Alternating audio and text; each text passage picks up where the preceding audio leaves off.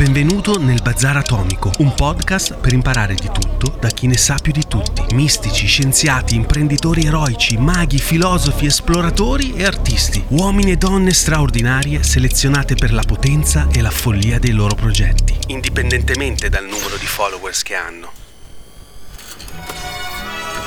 Io sono Davide Francesco Sada, sono l'autore del bestseller La felicità fa i soldi e dal 2010 dirigo l'Accademia di formazione finanziaria Money Surfers. La mia vita è sempre sembrata un bazar. Ho provato di tutto. Sono stato un wannabe rockstar, un giornalista, un regista e persino un rampante marketing manager. E nonostante mi sia sempre impegnato a fondo, i risultati che ottenevo erano sempre scarsissimi. Caduto in depressione, iniziai a divorare libri di self-help, un sacco di fuffa. Ma poi poi un giorno in uno di questi lessi una frase di Jim Rohn, frase che cambiò la mia vita per sempre. Non siamo altro che la media delle cinque persone che frequentiamo più spesso. Fu come un'esplosione atomica. Nella mia vita non accadeva nulla perché per un mix di superbia e paura di uscire dalla mia comfort zone sociale tendevo a fare tutto da solo o con le persone che conoscevo già. Quando mi sono imposto di incontrare e collaborare con uomini e donne straordinarie che non conoscevo ancora, anche la mia vita è diventata altrettanto straordinaria. Per questo ho creato il Bazar Atomico, un pretesto per poter continuare a conoscere persone sempre più ispiranti e grazie alla tecnologia condividere i loro insegnamenti con il resto del mondo. Buone deflagrazioni. Ciao, benvenuto. Quest'oggi c'è ospite un artista, Mr. Save the Wall. È un artista di origine comasche che utilizza la tecnica dello stencil per realizzare opere pittoriche su supporti semplici o di largo consumo, come cartone, legno, metallo o materiali di riciclo. La sua arte è un'arte di disturbo, che lo vedremo suggerisce idee e messaggi ironici, provocatori e dissacranti nei confronti di tematiche sociali, politiche e di attualità. Come recita il suo pseudonimo, Mr. Save the Wall vuol dire Mr. che salva il muro, salva i muri. Non dipinge sui muri, ma li rispetta e li salva fissando le sue opere temporaneamente con quattro pezzi di nastro di adesivo agli angoli. I suoi primi lavori attaccati ai muri pubblici di Como, città nella quale abito io in questo momento, sono stati staccati dai passanti e portati a casa e incorniciati, destando l'interesse del sistema dell'arte, eccetera, eccetera. Tra l'altro, Mr. Save the Wall è stato anche citato dal New York Times tra le cose da vedere quando si va intorno ai laghi eh, prealpini italiani. Prima di iniziare, ti ricordo che il Bazar Atomico è prodotto dalla mia azienda di formazione finanziaria consapevole, corsi per fare investimenti, trading e non solo quello, che si chiama Money Surfers, dove dal 2010 insegno la felicità che fa i soldi. Ebbene sì, invertendo i fattori, il risultato cambia moltissimo. Ti ricordo anche che la regia di questo programma è curata da Giovanni Valentini, videomaker raggiungibile anche per molti altri lavori su giovanni-valentini.com, che il nostro mago web in studio è Mario Piccaluga, che fa anche il fotografo raggiungibile su nobiledigitale.com, che il mio styling è curato dalla Factory Tiny Idols e che in studio beviamo solo caffè Carnera. Adesso ragazzi, mi raccomando, prima di rilassarvi e vedere lo show clic- e ascoltarlo se siete su Spotify, cliccate su segui, iscrivetevi al canale YouTube o cliccate su segui su Spotify. Per voi è un click, per noi cambia radicalmente e darà più chance alla sopravvivenza di questo podcast. Adesso basta però. Buono show.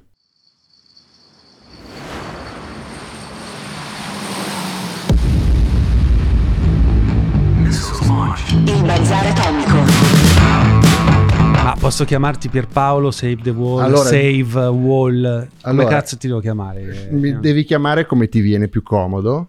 È la regola, uno che si chiama Pierpaolo, con tutti che gli chiedono, mi devo chiamare Pierpaolo, Pierpaolo, come ti viene? Poi la cosa bella è che i familiari mi chiamano Paolo, gli amici mi chiamano Pier, la mia ex mi chiamava Pierpaolo. Io cioè, mi metto in mezzo, mi chiamo così, lo spazio fra Pier e Paolo. Il Pierpa. come vedi, il, il, Pierpa, il Pierpa, il Pierpa, il Pierpa è proprio carino, mi piace. Pierpa, visto che abbiamo avuto nella puntata precedente un milanese doc come il dottor Parodi. In realtà non è un milanese doc. Però si è ambientato bene. Beh, diciamo che è più milanese dei milanesi Sì. attualmente. Cioè, Sì, incarna... sì, sì. No, abbiamo avuto questa puntata, tu se l'hai vista, Ho che visto. sta, sta spaccando tantissimo e sta dividendo molti. Allora, Pierpa, io e Giovanni, soprattutto, ci siamo dati questa disciplina. Poi di solito le bruciamo subito le discipline perché siamo nati così un po' anarchici. Ci piace iniziare la puntata chiedendo alle persone che vengono come è stato possibile il passaggio nella tua vita da manager, importante perché appena sei entrato in questo studio ci raccontavi proprio della tua crescita professionale, anche di salario che hai avuto nella tua prima vita e come hai fatto a diventare uno degli artisti di street art e pop art- neo-pop art italiana più rinomati che ci sono. Sei stato anche citato dal New York Times quando parlavano del lago di Como come una delle cose da vedere assolutamente quando si viene a Como, ma eh, però c'era una vita precedente. Come è andato il passaggio? Quanto è stato doloroso? Come, co- come sei riuscito a farlo questo passaggio? Il passaggio è E soprattutto stato... cosa facevi prima? Perché io non, non lo so. Allora, io ero, mh, sono arrivato a essere vice direttore generale di Confartigianato a Como, eh, è una carica politica, mentre vice direttore generale della società di servizi è una carica un po' più tecnica.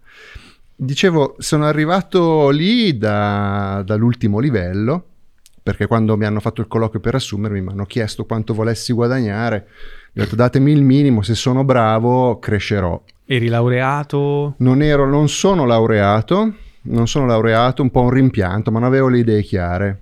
Mm, non sono laureato e quando mi è stato chiesto se lo fossi ho visto che non era un problema, perché ciò che dovevo andare a fare non richiedeva una laurea, ma richiedeva altre caratteristiche, quindi capacità organizzative, gestione di uomini e mezzi economici. Nell'arco di, mi hanno assunto, nell'arco di sei mesi sono cresciuto, sono- ho avuto anche del mobbing, posso dirlo, c'era il mio, mio collega più anziano che non è veramente una situazione complessa, io mi sono rivolto al suo superiore, il quale mi ha detto sei l'unico che riesce a sopportarlo. E va bene, vai avanti, vado avanti e ci mettono allo stesso livello. Poi divento io il suo capo. E poi da lì vengo notato per dei progetti e divento appunto vice segretario generale. Va bene. In quanti in Cinque quanto tempo? anni, Ah.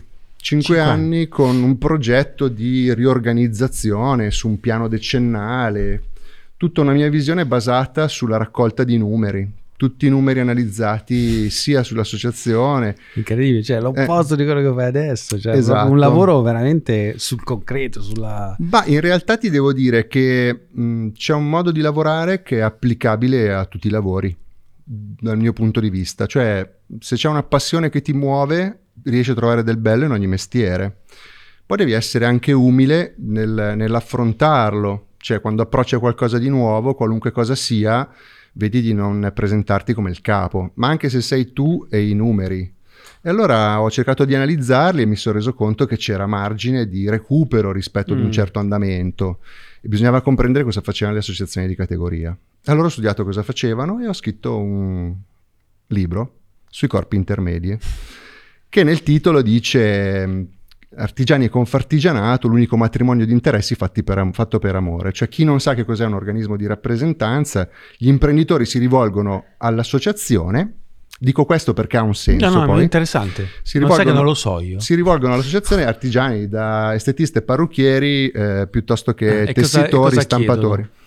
Tutela, rappresentanza a livello nazionale, quindi Ok. chi va a portare avanti le istanze delle imprese con il governo, le associazioni di Un categoria. tipo di mega sindacati di... È un Mm, sindacato sì. dell'imprenditore artigiano per dimensione. Poi c'è Confindustria un'industria che prende le industrie, poi c'era l'API delle piccole industrie che prendeva quelle un po' più strutturate. Insomma, ognuno aveva una sua rappresentanza. Beh, Confindustria è la più grossa, le quattro sigle invece che rappresentano il commercio e l'artigianato sono state aggregate Mm. da questo professore eh, Feltrin che ha scritto la prefazione del mio libro. Mm. In poche parole, spiegare. Quindi io ero- spaccavi già nella prima vita. Ma come in- si fa? Cioè, cioè, hai fatto carriera in pochi mesi, hai scritto un libro, eri- eh, la strada era già spianata. Perché non sei rimasto lì e ti sei messo a, a dipingere i muri, le cose? Cos'è che... No, in realtà ho sempre dipinto, ho sempre Ah. avuto questa passione. Ah, ok. Durante le riunioni più noiose prendevo appunti disegnando E, Cioè, qualcuno li ha mantenuti quei disegni. Sì. Adesso varranno tantissimo. Io avevo un assistente alla quale dicevo quando vedi che ci sono disegni, raccoglili per anno. E io ho di tutti Ah, gli io anni. scherzavo. No, no, io ho di tutti gli anni. Ma perché già sapevi. E già lo sapete, so, avrete so. tutto acquisito. scritto, sei un demonio te. Ma Perché sono un feticista dell'oggetto, Ah. forse, non lo so. Mi piace tenere la memoria delle cose. Allora sai cosa faccio? Ti regalo un libro scritto da me, perché anche io ho scritto un libro, si chiama Live Design, wow! te lo regalo, sei un Grazie. feticista. Me lo ti- devi dedicare? Ah, voglia. Ok, voglia, va che voglia. ci conto. Con un disegno, però. Mica faccio cagarissimo, però ci provo. Eh, vedi, cosa ci rende davvero felici? E in poche parole, io non ero più felice. Ero una gabbia dorata, avevo raggiunto il vertice. Però dicevo, tutto quello che avevo fatto prima, che ho fatto prima, mi, ser- mi è servito. Non, non sputo nel piatto dove ho mangiato, sono stato bene, sono stato benissimo. Solo che da un certo punto in avanti non c'era più quell'incentivo a crescere. In più, cosa succede? Che mh, c'è tutto l'aspetto economico che mi ha fatto fare una grande riflessione. Cioè, io lavoravo tantissimo, alle 6 ero già lì, ma anche quando ero un impiegato. Non timbravo il cartellino, mi faceva ridere l'idea di timbrare il cartellino. Timbri un cartellino quando sei lì due ore prima e timbri il cartellino quando è via due ore dopo. Non ha senso, cioè lì erano tutti ai 29 pronti col cartellino in mano, i cartellinari. E io invece non la pensavo così. Certo è che ho iniziato con 900 euro, mi con mia moglie mi dicevo certo che se avessimo 1500 ottenevo 1500, la felicità durava il tempo di avere un nuovo bisogno. Certo che se avessimo 2000, davo a chiedere, ottenevo 2000. E anche lì l'entusiasmo, no? Ma che... Allora, questi picchi che poi scemavano nel nulla. Allora ne ho parlato con il mio direttore generale. Segretario e direttore sono due figure diverse. Con il direttore generale, il quale mi diceva, eh, perché alla fine vuoi sempre qualcosa di più. Mi disse un'affermazione che mi fece davvero riflettere. Cioè, dicono che la carne umana sia buonissima. Quando tu cominci ad avere le scarpe che hanno un nome, Olga Berluti ad esempio, o quando cominci a dire, orca però se la giacca non ha il bottoncino sartoriale, orca però se... Ma scusa, quando avevo 900 euro le mie esigenze erano altre. Adesso ne ho chiesti eh, un po' di più per pagare le bollette con mh, maggiore scioltezza, per arrivare a fine mese meno impiccato. Invece adesso sono qui a guardare se la scarpa è una campanile, una Rossetti, una Church o qualcos'altro. Questo da una parte. Dall'altra passavo le mie estati al telefono con i giornalisti perché ti chiamano per riempire le pagine estive con dati, numeri, come va, come non va, quindi chiamare i colleghi, spingerli a lavorare sempre di più sull'entusiasmo. Io non ho mai obbligato direttamente a lavorare di più, ma lo facevo col mio entusiasmo. Io ero davanti a tutti, aprivo le strade, ottenevo i risultati, dico ragazzi andiamo tutti, ce la facciamo e tutti a lavorare di più. Mi sono reso conto che stavo sbagliando tutto. Vedevo crescere le figlie di un centimetro alla volta.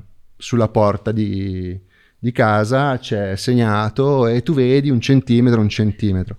Ma in realtà mia figlia, la piccolina, diceva papà ma d'estate mentre loro erano a fare il bagno e io lì al telefono, papà ma tu giochi solo con l'iPad. Arco cane, hai ragione. Cioè io non sto giocando ma tu non lo puoi capire, io sto lavorando. E tu reclami il tu- la tua piccola quota di papà. E allora è nato un primo disegno dove c'è una bambina che prega sull'iPad e dice Please, ho l'iPad, give me back my dad. E nel frattempo avvengono altre cose, ad esempio arriva Banksy nel 2004-2005, comincia a fare le prime incursioni nei musei e mette delle opere d'arte fasulle in me- insieme a quelle autentiche, nessuno se ne accorge e tu rimani affascinato perché io all'epoca guardavo su YouTube e poi chiamavo tutti i colleghi e gli facevo vedere le cose più virali e li entusiasmavo e Banks entusiasmava. Eccola qua, la bambina che prega sull'iPad. Ma ce n'è una anche con la scritta, vero? Sì, questa è una versione un po', un po' che poi vi spiegherò. Che Ma si vede con una. laser. Es- no, con Ah. l'ultravioletto. Con sì, sì. l'ultravioletto, sì. E, e quindi niente, già, ma io già a casa mia avevo la possibilità, perché i miei genitori me l'hanno data fin da subito, di dipingere sui muri. di Eccola. dipingere, eccola qua. Eh, questo è l'inizio, ragazzi. Cioè il cartone. Questa è stata la no? tua prima opera che mia prima opera- ambizione di essere come dire Banksy disse: "Mm, fate come me, semplicemente. E io, senza velleità artistiche, presi ed andai in giro di notte. Tornavo alle 11 di sera. eh, fuori dai negozi del centro c'erano i cartoni dei negozi che avevano svuotato la merce, li prendevo e disegnavo con la tecnica dello stencil eh, i miei messaggi. Il primo messaggio che ho messo è stata la famiglia del mulino bianco non esiste con una bambina che dà fuoco al mulino bianco E- ed è un atto assolutamente liberatorio. Cioè io da sempre ho avuto delle passioni, delle attitudini che sono l'etologia del comportamento umano, ad esempio, eh, la psicologia, cioè oggi mi fa ridere vedere parlare di comunicazione non verbale quando la PNL è andata a livelli stellari. Eh, eccola qua. Eh, la famiglia del mulino bianco non esiste. Quanto di più liberatorio c'è da una parte per questa, questa l'hai messa a Como questa? La prima? sì, sì, a Como. Ma guarda, secondo me poi per certi versi è anche facile beccare dove sono gli artisti a- ex anonimi, perché prima di tutto vanno tutto intorno certo. a dove abitano. Quindi io c'ero tutto intorno a casa mia che ci penso adesso mi viene da ridere, perché andavo in giro di notte con un nasone e gli occhiali alla Grucio Marx per non Veramente. farmi riconoscere dalle telecamere, perché essendo un personaggio pubblico... Cioè tu non eri ancora Mr. Save the No. Wall tu, No, no, full io- time, eri ancora il dire- vice direttore della Confartigianato e di notte ti vestivi da Groucho Marx. E andavo in giro con... eh, Ma ti rendi conto che gente vi porto, ragazzi? Ma bellissima perché allora la cosa bella è proprio questa: di giorno in giacca e cravatta, no? Tutto tirato, tutto qua. E di notte invece che gli devo dire che andare in giro di notte alle 3 per Como Non Ah, c'è io no. cazzo di No, fa nessuno. paura. Fa paura. fa paura perché poi io ho fatto una cosa, poi le scopri dopo. Io di stritare non sapevo niente, ma niente, mi dava solo fastidio vedere i pasticci su- sui muri. E allora ho fatto una cosa, ve la faccio vedere. Vai. Sì, oggi eh, consiglio a chi ci sta ascoltando su Spotify. Di guardare. Ah, e anche su Apple. Podcast. Ma cos'è? Sì, sì. Allora, Anche su, su Apple tutti- Music. e venire su YouTube. Cosa, cosa ho fatto? Ho fatto, io prendevo i cartoni, facevo le mie cose, li attaccavo con quattro pezzi di nastro adesivo che poi ho brandizzato, Save the Wall. Wow. Save the Wall perché? Perché io non...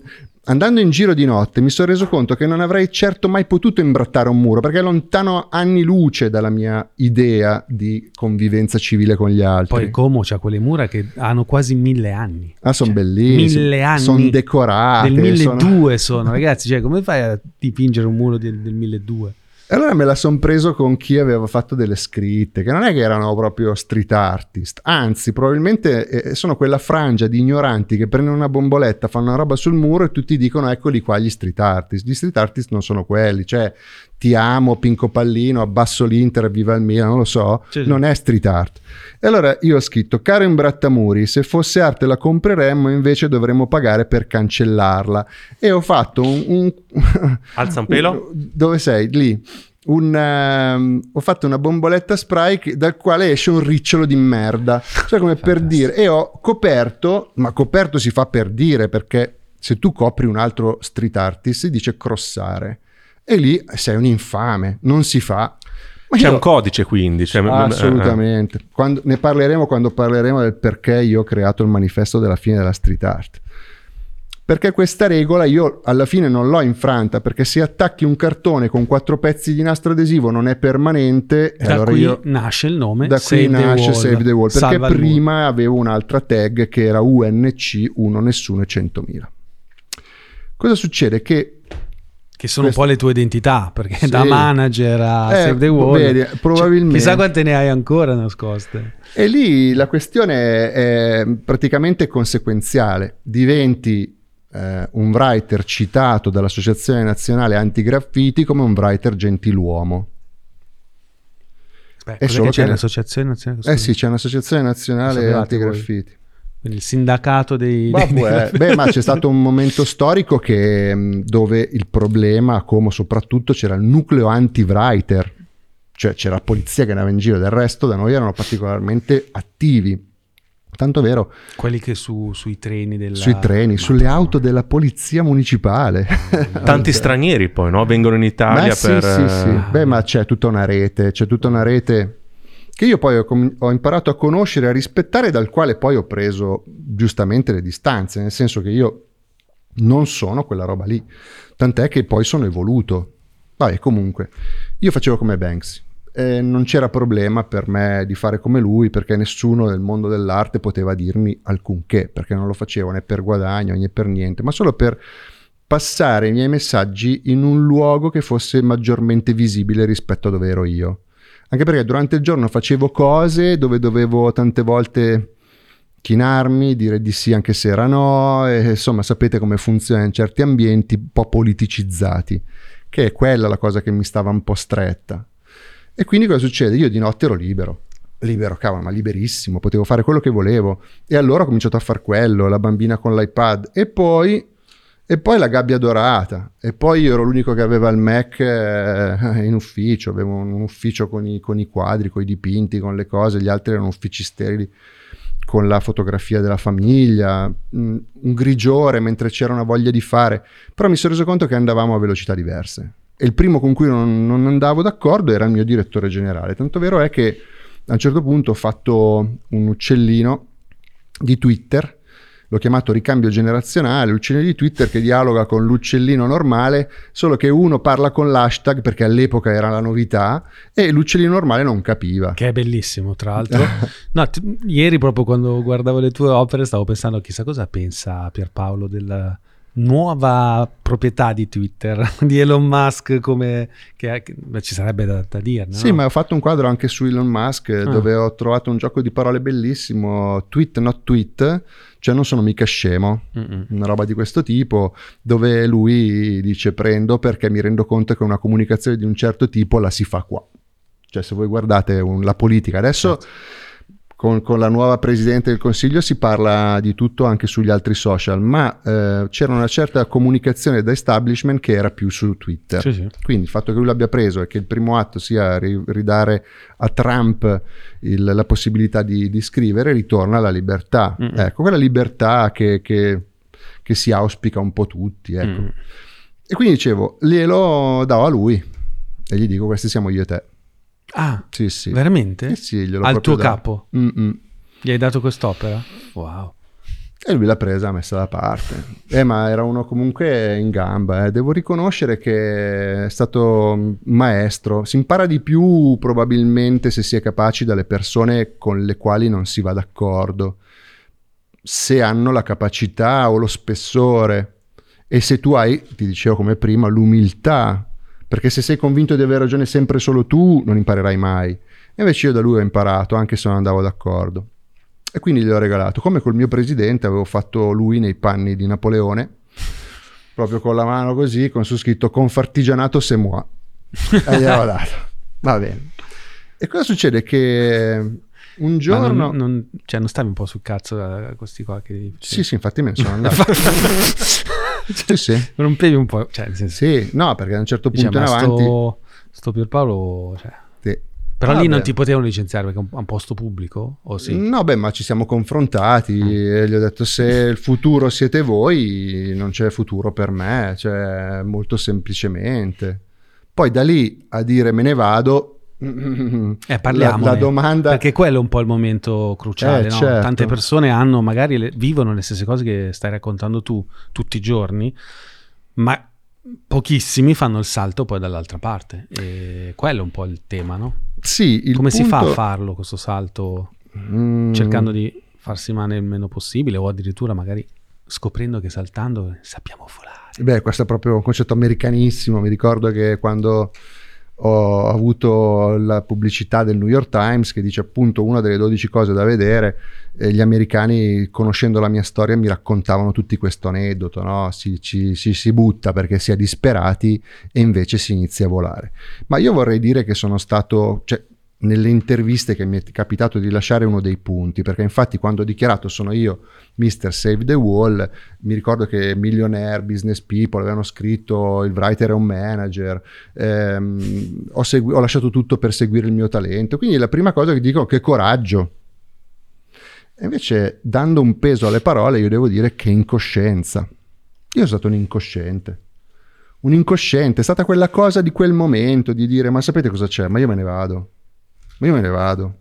basta, me ne vado. E me ne sono andato.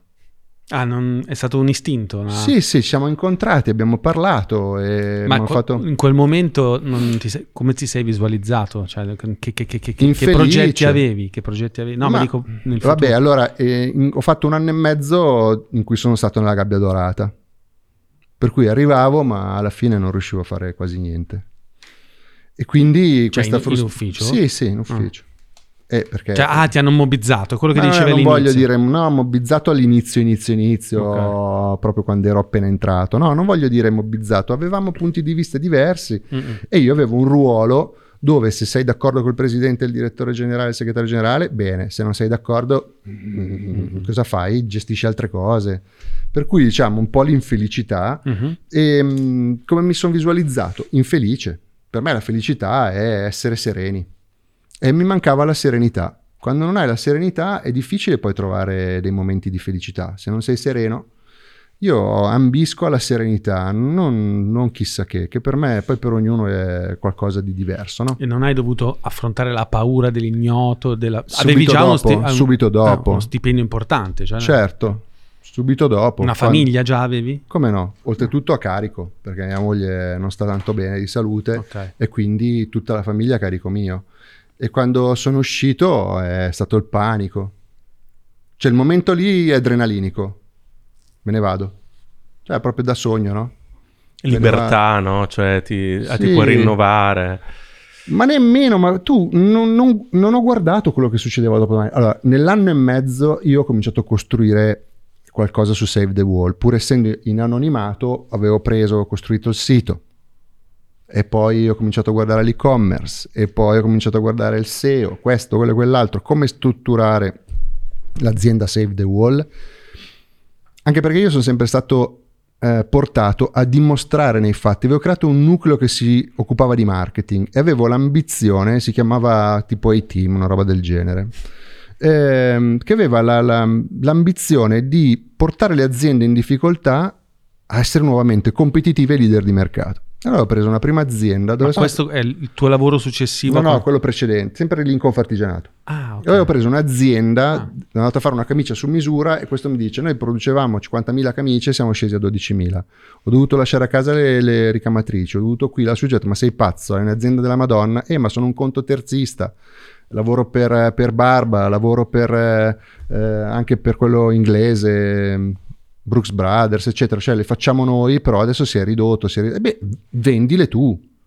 E lì mi è nata l'idea, no? Allora ho detto, io ti dimostro, tu dammi carta bianca. E l'ho portato a rendersi indipendente, a vendere un suo prodotto e addirittura a pensare, ipotizzare di fare le camicie su misura a distanza in America. Se in America ti faccio, bara- sulla base dei tuoi parametri biometrici, ti faccio la camicia e te la spedisco. Questo era per dimostrare che ero in grado di farlo. E alla stessa stregua mi sono detto, quello che io insegno alle imprese lo devo mettere in pratica per me. E allora ho voluto cimentarmi nella creazione del brand Save the Wall. E brand Save the Wall aveva dei contenuti che erano questi messaggi dove c'è la famiglia al centro della mia ricerca, come nucleo fondante della società. Cioè un domani la- i miei figli saranno potenzialmente i futuri amministratori della cosa pubblica, i futuri amministratori delegati di un'azienda o anche semplicemente eh, l'usciere o, o il- allo sportello della posta che fa girare le palle. Perché magari dalla famiglia arriva in un certo modo, invece puoi fare... le- Allora, la famiglia è il nucleo fondante. Allora mi sono detto, i contenuti ce li ho, devo far crescere questa cosa e quindi la stavo portando avanti, ma non c'era una velleità di business.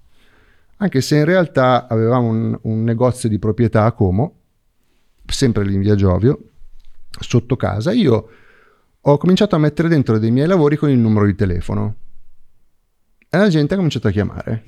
Avvocati, notai, collezionisti, c'è gente interessante. E lì il pudore di mh, f- stabilire un prezzo del mio lavoro.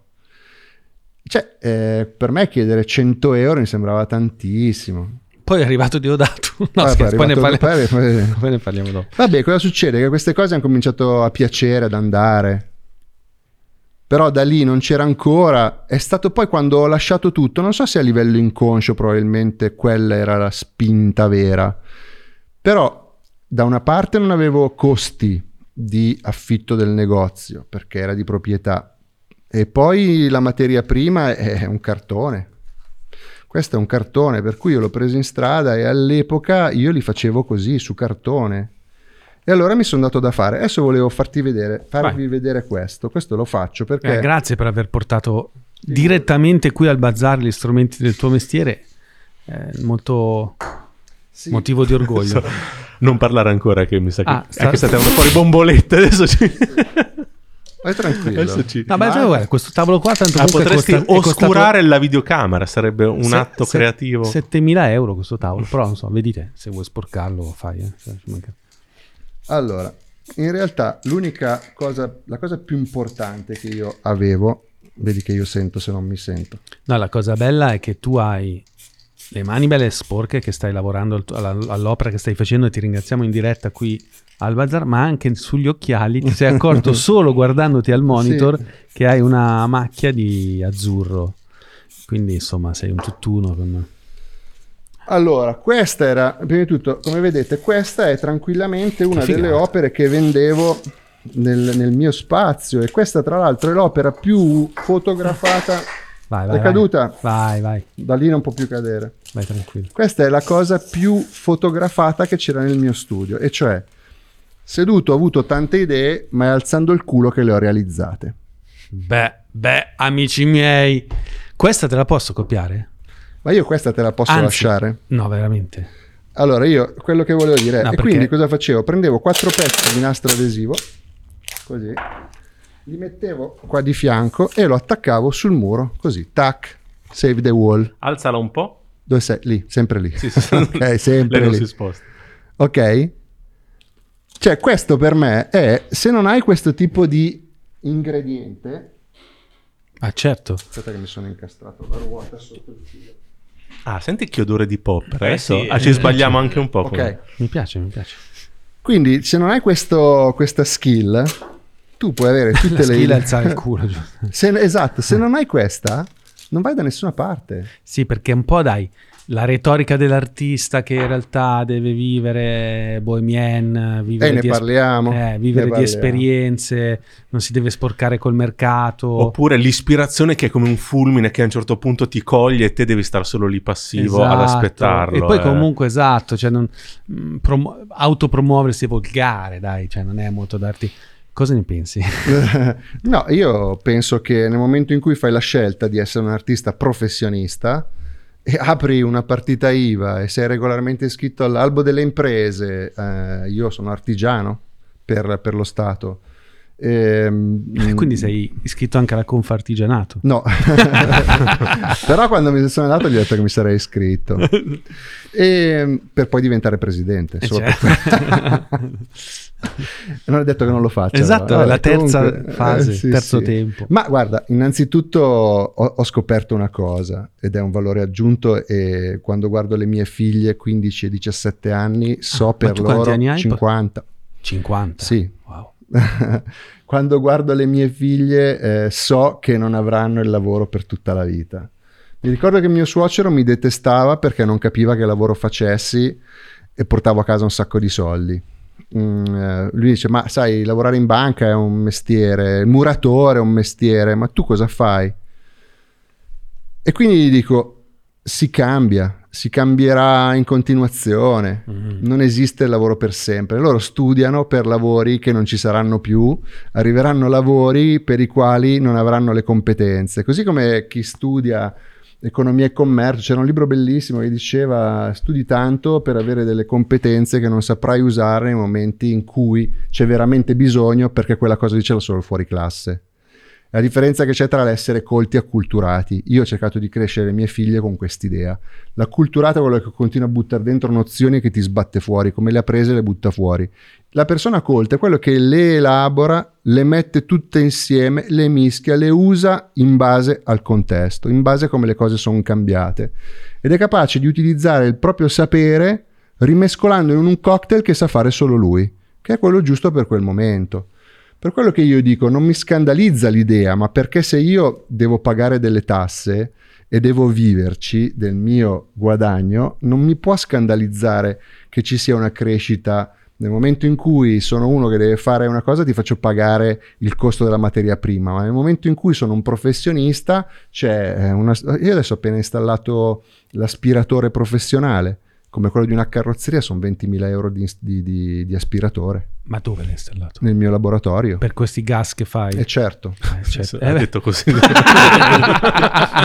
sono altamente tossici. No, scherzo. No, allora, In effetti io- sopra il mio letto servirebbe lo stesso aspiratore a volte. Ah, ah, penso. però non per arte. No, lì, esatto. eh. No, comunque sono più di dieci anni che respiro questa cosa. Figa, Eh, no. Sai che allora non c'è troppo cazzo, dai, bazar, posso? Vai. Eh, un saluto a quelli che sotto dicono che interrompo. C'è una tizia che vende i profumi a San Marino, che Eh? Enrico sempre quando andiamo a Enrico il mio socio, quando andiamo a San Marino lui compra i profumi lì, no? Sì. Questa ha perso lui l'olfatto. Eh, Perché Eh. lavorando tutta la vita in un negozio di profumi e con quelli eh, f- cose, no- non voglio darti, No, vabbè, però ma ha perso l'olfatto, quindi effettivamente è importante questa cosa. le complicanze fossero solo l'olfatto. Ah Io certo, no, in quel, tanto- caso, in quel caso. Ogni tanto non lo sento quasi più neanch'io. Però, Mhm. quindi vabbè, non mi scandalizza. Quello è il e- Covid comunque adesso. Non ti... Ma guarda, no, ho preso. Sai che quando ho preso il Covid eh, mi è andato. meglio. No, mi è andata via. È tornato. È tornato. è andata via sia l'olfatto che l'odorato. È stata la cosa più triste in assoluto perché Sì. io. Eh, Amo certo. tantissimo cucinare, mi piace cucinare, mi piace, sono innamorato del profumo del basilico, dell'origano, del- cioè l'idea di non sentirli più, di non Mm. poter più gustare un gin tonic, cioè è veramente follia. Ma E eh, quindi- ok, quindi, quindi ripercorriamo. È ritornato. Perché questa prima parte mi piace farla un po' autobiografica perché la tua storia può essere di ispirazione a tante persone che magari non trovano il coraggio di fare il passo, no? Di alzare il culo. di alzare il culo per realizzare le proprie idee. Il tema era quindi sicuramente c'è stata un- una componente di follia, una Sì. componente di mh, quasi di, di- di- essere posseduto da qualcosa di più grosso di te, che adesso rivedi come follia. Tra l'altro è anche interessante come magari il tempo ci le faccia sembrare folle, ma mentre invece la compivamo, quella scelta ci sembrava la cosa più lucida che ci fosse. Madonna. Perché anche a me è successo un po' così, eh. Cioè io quando mi riguardo indietro e dico, cazzo, ho accettato un anno e mezzo di stipendio dalla 3, ero manager, avevo già 5 dipendenti sotto, minchia, avevo 28 anni, cioè, cazzo, ma ti rendi conto? Ho paura adesso, cioè, sai quando sogni indietro gli esami dell'università o le interrogazioni? Ancora adesso mi sogno che sono lì, aiuto. E invece adesso mi fa più paura. Quando l'ho lasciata, per me è stata proprio una roba. buh, sì, poi mi ha aiutato anche la mia ex a fare questa scelta, eccetera. Però nel tuo caso, quanto tempo ci hai messo poi a, a recuperare proprio un tenore di vita che era assimilabile a quello che avevi prima? Se mai l'hai, l'hai recuperato, cioè con, col business. Ma allora voglio Col essere, business arte, ovviamente. voglio essere utile e ho visto che tanti che sono passati di qua hanno avuto la forza e il coraggio di dire che si cade, che si fallisce, che ci si sente delle merde. Eh, devo dire che i primi mesi è stata durissima, durissima, perché ormai avevo fatto la scelta, perché come una pozzanghera, perché da una parte avevo il mio problema di gestione familiare, da- dall'altra che quando avevi raggiunto una posizione un certo livello e tutti si facevano film, cioè c'era anche un po' la berlina, no? E mi sono detto, va bene, io apro, faccio questo. Allora ho dichiarato, sono io Save the Wall, mi hanno chiamato il quotidiano locale, ha fatto un articolo eh, e ho aperto.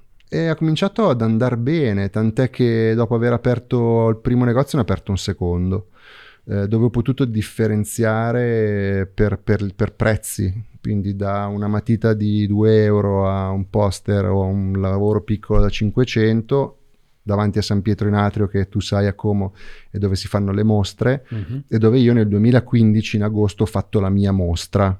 Ho aperto lì perché ho visto che ho fatto 15.000 visitatori in 20 giorni. Mm. Quando la grande mostra a Villa Olmo, è vero che si pagava il biglietto e da me no, ne ho fatti 14.000 in sei mesi. Mm. Però l'avevo strutturata con tutta una mia visione. È quella visione che, che fa la differenza e ti porta, cioè la visione di non guardare al ritorno economico, ma di guardare a fare le cose fatte bene, di seguire quella, quella tua idea di come si devono fare le cose. E quindi anche l'apertura del mio primo spazio è stato fatto con un lavoro massacrante. Di giorno dedicarsi ai clienti, alla vendita e che di notte produrre. E quando entrava, ad esempio, mi ricordo, è entrata sta turista che tu la vedi subito che non comprerà nulla, perché è lì con lo zainetto, il jeans, la roba, forse una cartolina, ma quando è arrivata lei io la cartolina ancora non ce l'avevo. E, però tu sai che ti devi dedicare perché non fai distinzione tra chi può comprare e chi no, perché non stai vendendo ehm, un oggetto senza cuore, l'arte ha dentro tutta la tua vita. Infatti ne abbiamo viste tre e tre che parlano della mia esperienza personale, che però eh, è, è un qualcosa nella quale tutti si identificano. Questa ragazza ha voluto parlare con me 45 minuti. Io l'ho raccontato tutto.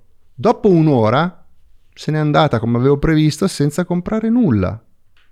Peccato che quella sera mi manda una mail, mi dice sono Ingrid William del New York Times. Mm.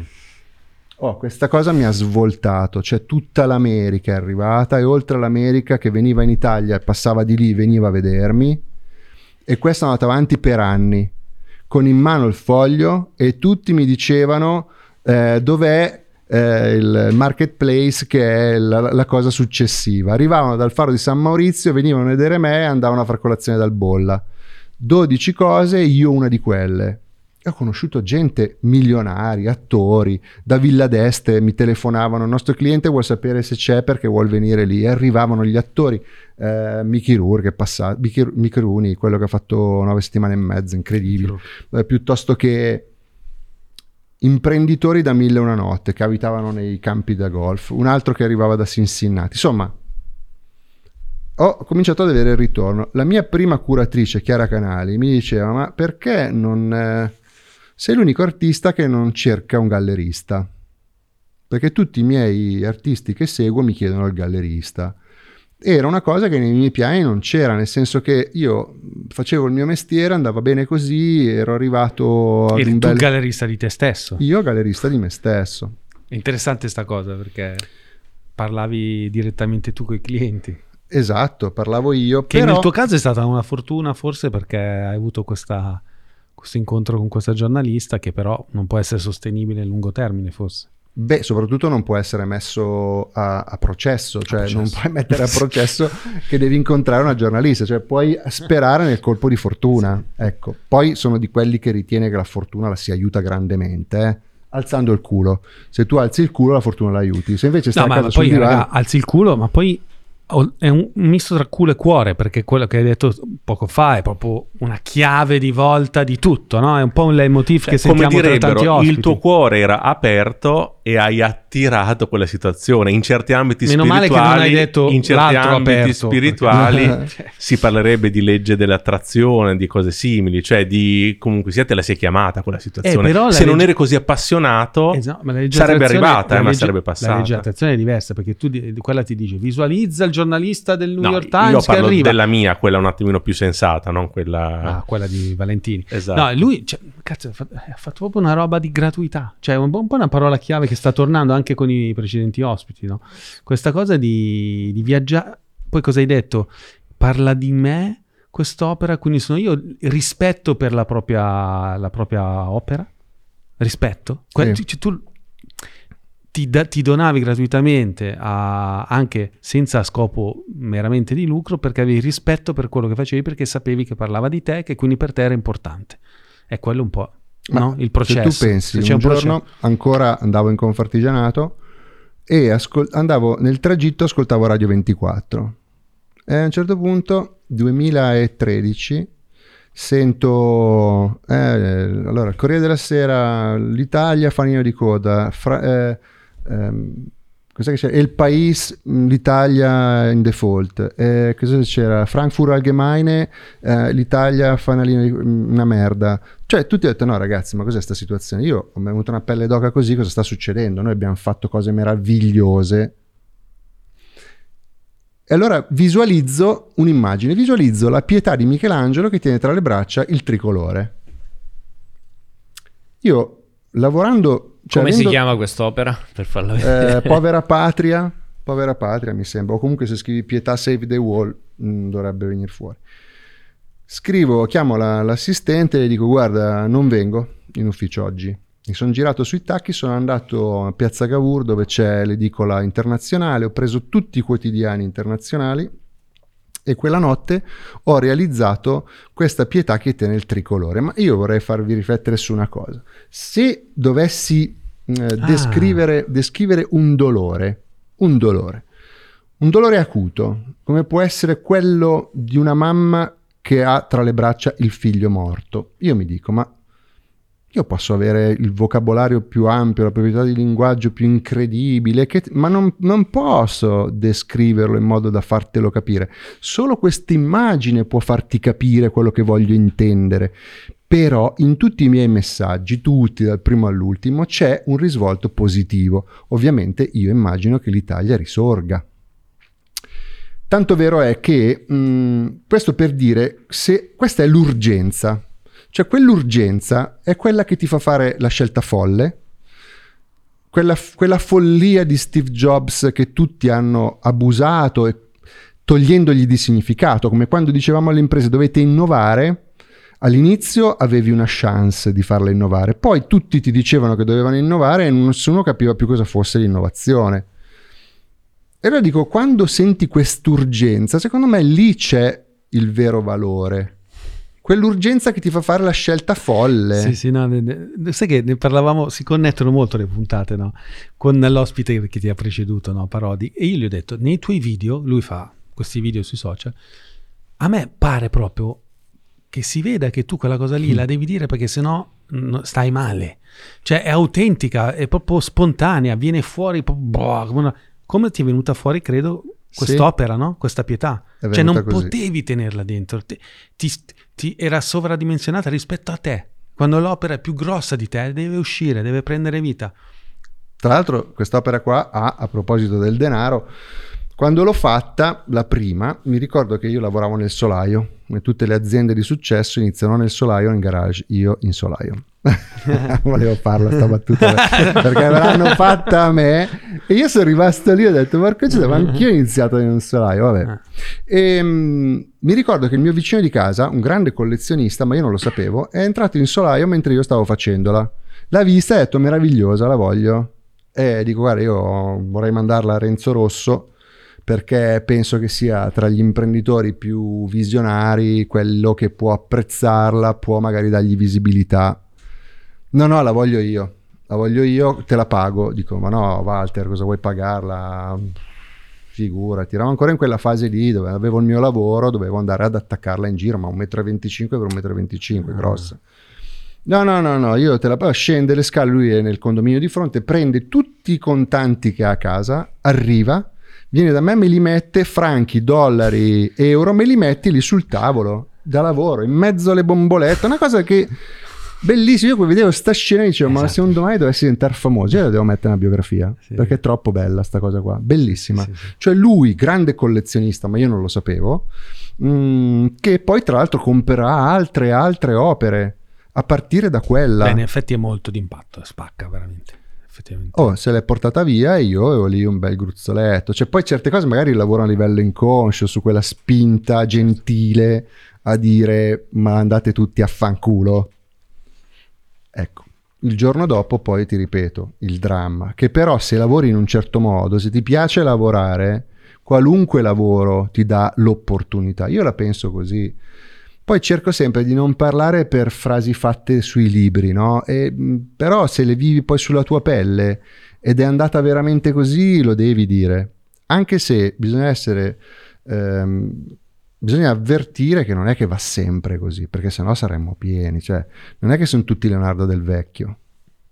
Eh. Cioè, dei Martinit, in realtà tre ce l'hanno fatta, che è Bianchi delle biciclette, Rizzoli e lui però sono tre su quanti ne sono passati di lì. Ecco, cioè diciamo anche questo. Ci sono dei fattori che vanno tenuti in considerazione. Certo è che il passaggio, come diceva Verga, no? la, la cozza è ancorata allo scoglio, se lascia eh, rischia di essere in balia dei flutti. È un rischio che bisogna sapere che c'è e può finire anche male e molto male. Penso che in questo però sia utilissimo il lavoro che fate voi. Sì, ma proprio di recente, guarda, io poi sono fatalista, credo nella psicocibernetica, ma mi piacerebbe approfondire eh, la, la parte più spirituale, perché ho sentito che è venuta fuori più volte, che fate meditazione. Mi piacerebbe riuscire... Perché tu ascolti il bazar atomico, no? Beh, l'ho ascoltato la prima volta con Deodato perché mi è venuto fuori, me lo sono goduto e poi l'ho abbandonato. Poi c'è stato questo incontro con i Money Surfer e eh, Silvia, ma aveva questo entusiasmo nel coinvolgermi in questa cosa che io difficilmente riscontro eh, privo di un interesse economico. Io ho ridotto ai minimi termini le mie frequentazioni perché Silvia la Purtroppo- salutiamo, è diciamo una nostra collaboratrice. Aumento Esatto. per Silvia.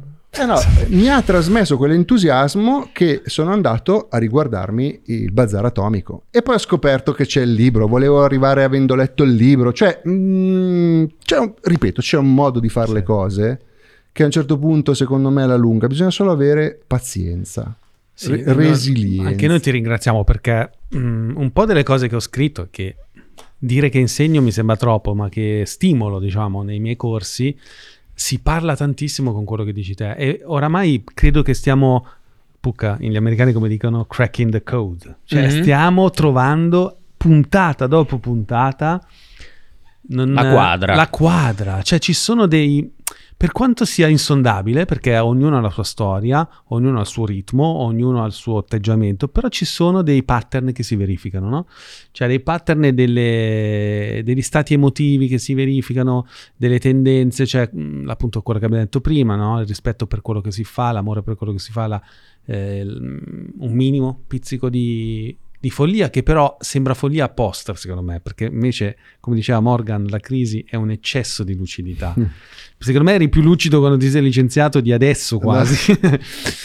E, no, Ma- è interessante questo, ti ringrazio, ti ringrazio. Il bazar atomico inconsciamente, guarda, ne abbiamo parlato non l'ultima volta a pranzo, perché noi siamo sempre lì, ogni volta potrebbe essere l'ultima puntata, perché comunque è molto dispendioso, non, non abbiamo tante views, cioè ci sono podcast... Ma chi se ne frega delle... Cioè, scusami, allora, la No, no, cosa so- bella no, è che no, tu hai so. messo questa, questa cosa è lì e Mm. perché vi ho sentito. Chiaro che la ten- la- la- per uno che si accosta la prima volta e che è ormai standardizzato, cosa fa? Scorre, vede dove ci sono il maggior numero di visualizzazioni Esatto. e si mette a guardare e dice questo sarà il più figo. Ma poi alla fine, quando è figo, è esaurito quelli con più visualizzazioni, siccome è figo il format e mi è piaciuto il modo con cui avete detto che scegliete le persone, onestà intellettuale che ripaga. Cioè prendiamo quelli che non ci chiedono di, pag- di essere pagati per venire qui, che però non sono neanche gli sfigati, che hanno qualcosa da dire, che stanno in quella via di mezzo. Cioè tutte quelle figure che hanno un potenziale alla fine. Mm. Io mi sento lusingatissimo di, di essere stato invitato tuo e di poter dare un mio era- contributo. Era, spos- era- era automatico che venissi perché proprio sì.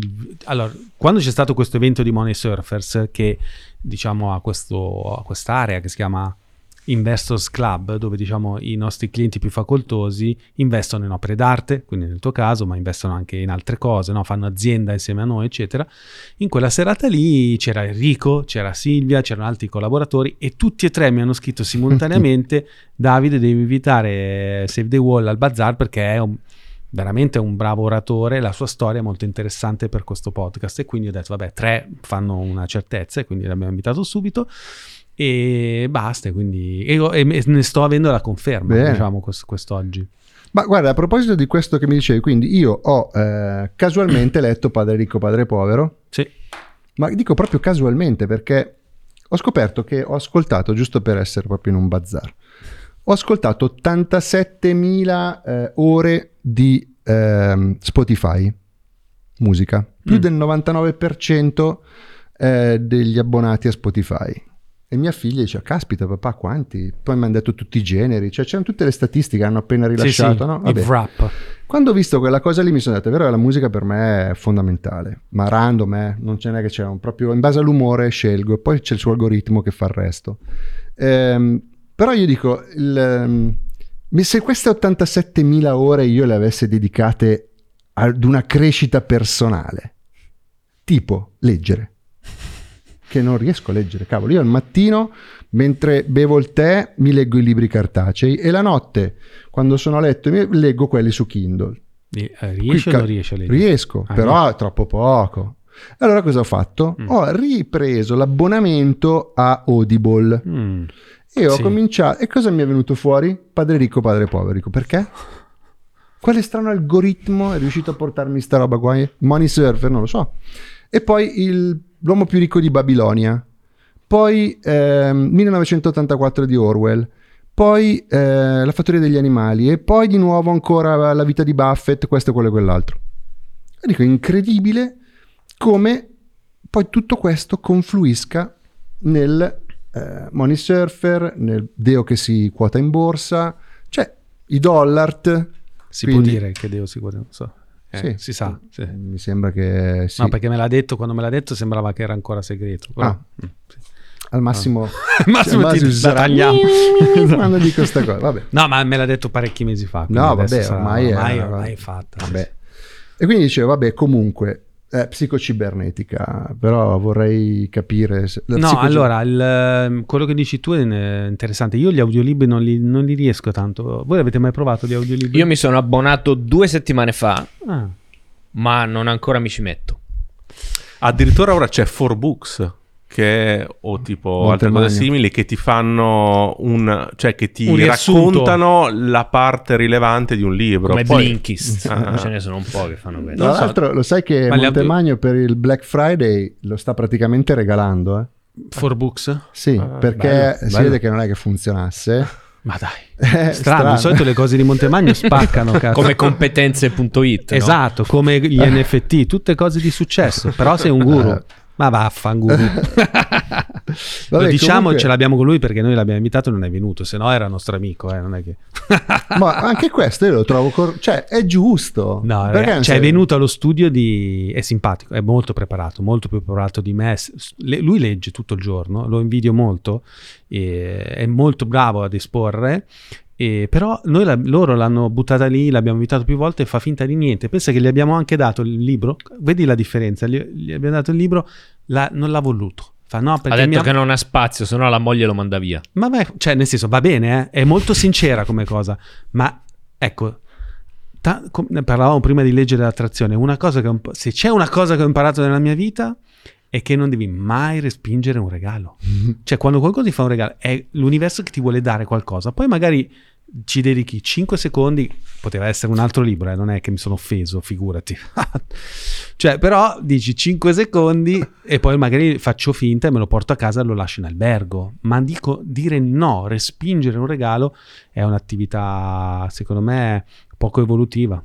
Allora, a seconda del punto di vista, come diceva adesso Sura, il punto di vista che fa le cose, Mm. se gli vuoi bene devi dire pensa a te quanto è oltre questo, veramente, Ah, certo. un figo.